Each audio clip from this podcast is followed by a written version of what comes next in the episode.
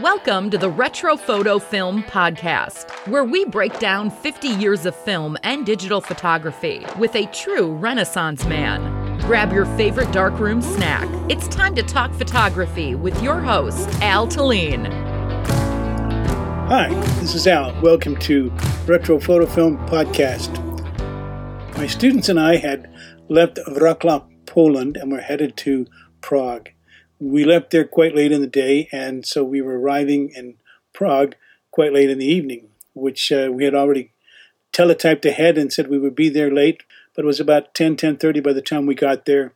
We get into the hotel. They had uh, saved our rooms and they had saved our dinner. This is why some of the students really were excited about traveling through Europe because our dinner was sausage, cheese, and bread.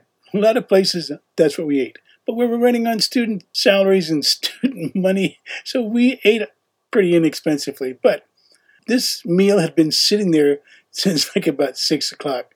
So the sausage had kind of curled up, and the cheese was quite chewy.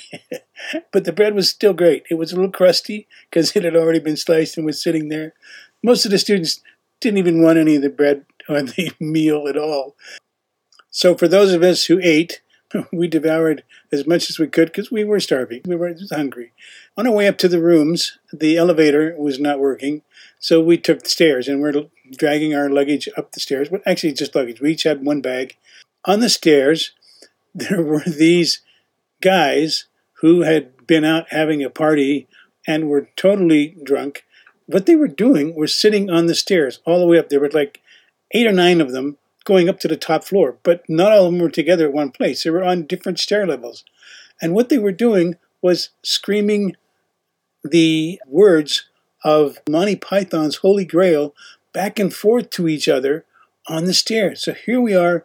We started talking to them, and in between their reciting the Holy Grail, they found out that they were Danes and they were having this whole conversation from the top floor down to the bottom floor on these stairs. So it was like, wow, okay, fun thing. You couldn't hear it in the room, so we were okay with that.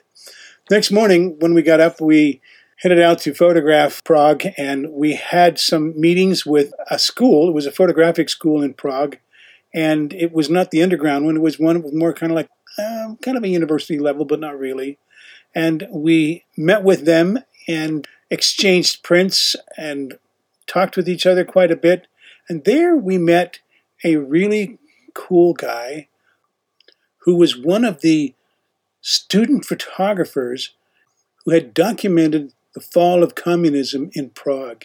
He and a lot of other students kind of were like underground at the time because they could not be noticed about what they were doing. They were photographing the smashing of statues, they were photographing the rallies, they were photographing everything that was happening and they also produced an underground student newspaper, which they printed on archaic machines and distributed them all over in the daytime. But they could have been arrested for any one of the things that they were doing the photography, the leaflets, the newspaper, everything that they were doing, they could have been arrested and put in jail for that. But they continued to do this. Now, this young guy had such an incredible portfolio of all of the goings on and the whole, it really documented the whole fall. He was quite intrigued with us, so we met with him another day.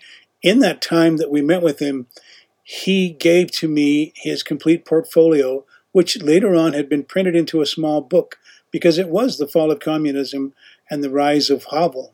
I brought that portfolio back with me to the United States, and it ended up being in about eight or nine universities in art exhibits talking about the fall of communism in Prague. The next thing that we did was to go to Wenceslas Square. It says a square, but it really is not a square. Really, it is a long boulevard more than a square.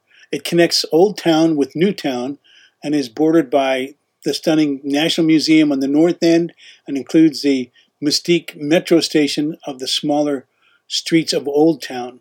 So it connects one with the other, Newtown with Old Town, and it's a long, huge boulevard. The photo that you're seeing that goes along with this is a rally that was going on that morning. We photographed you could see this long, as you look in the distant of the photograph, there's a great lot of people at the front with the rally going on and a few hundred people there. But as you look down that street, that boulevard, that whole boulevard at different times was filled with tens of thousands of people and students rallying against the communists.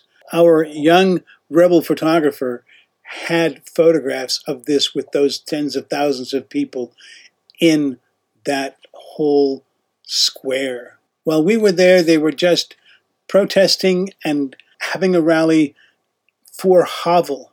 They were also having another sort of rally, which was just a little bit away from there in a big round circle plot where all of the people who had fallen during the communistic era were represented in that circle.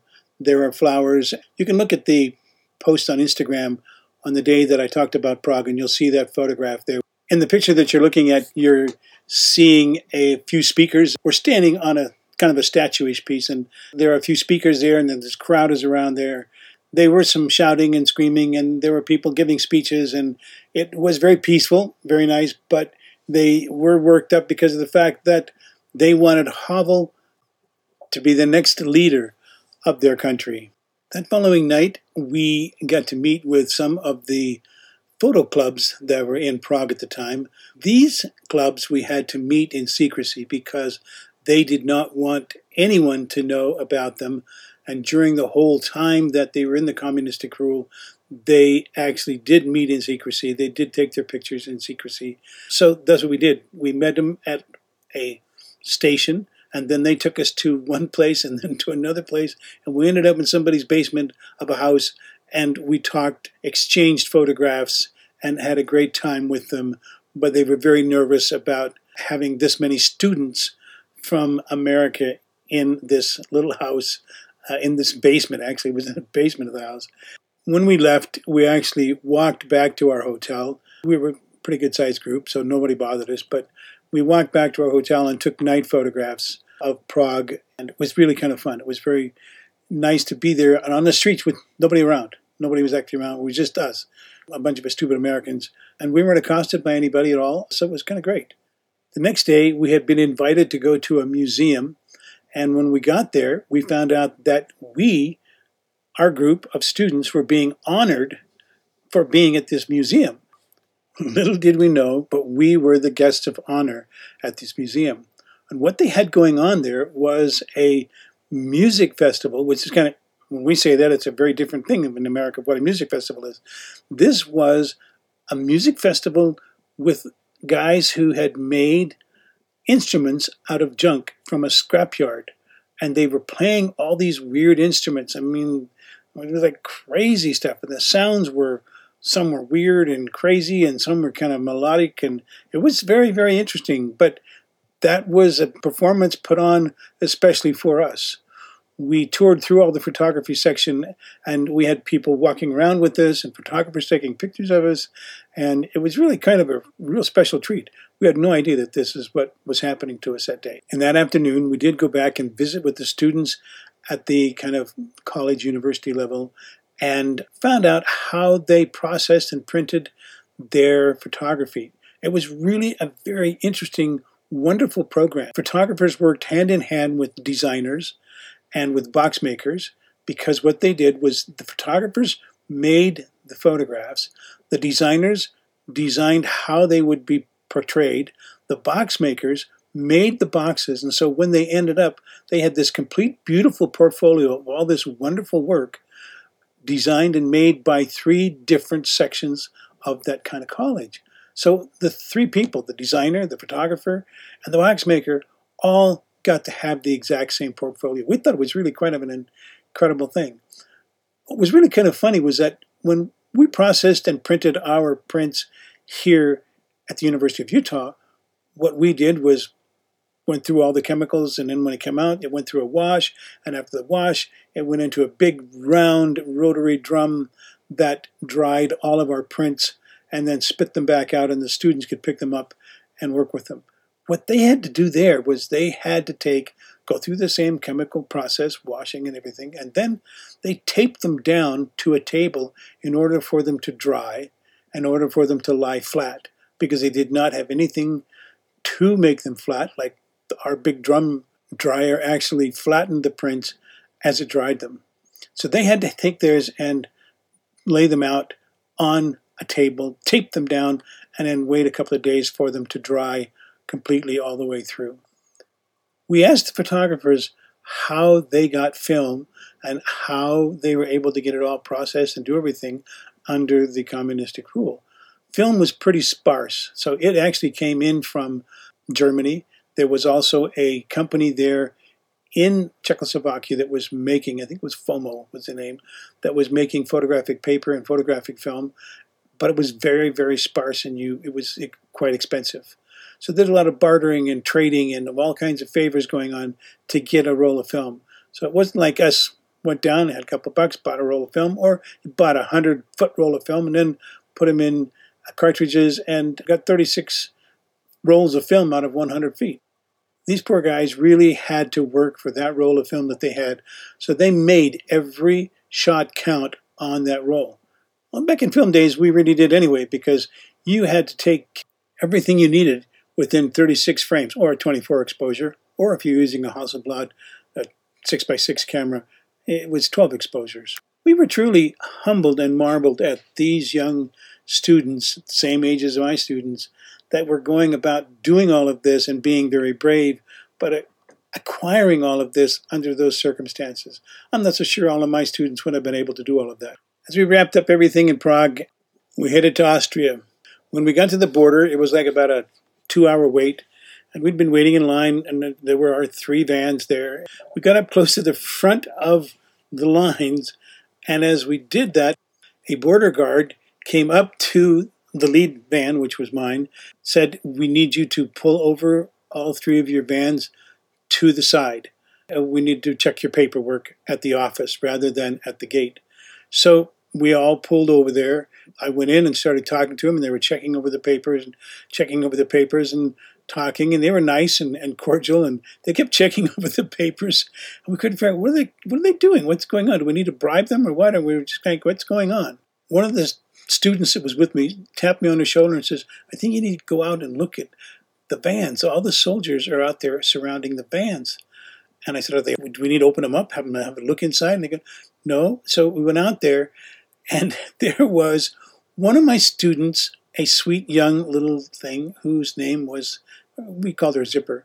And she was laying on top of all the luggage in the back of the window of the van and all she was wearing was her bra and panties because she had been out partying the night before, and so she was hungover. So she was just laying there sleeping in the back of the van, and all these soldiers were crowded around to see this sleeping half-naked girl in the back of this van, and that's why we got pulled over. That's why we got pulled out of line was so that all the soldiers and the staff get out and come around and have a look at Zipper hanging in the back of the van. Needless to say, we didn't have to pay any money to bribe anybody to get, across the border into Austria.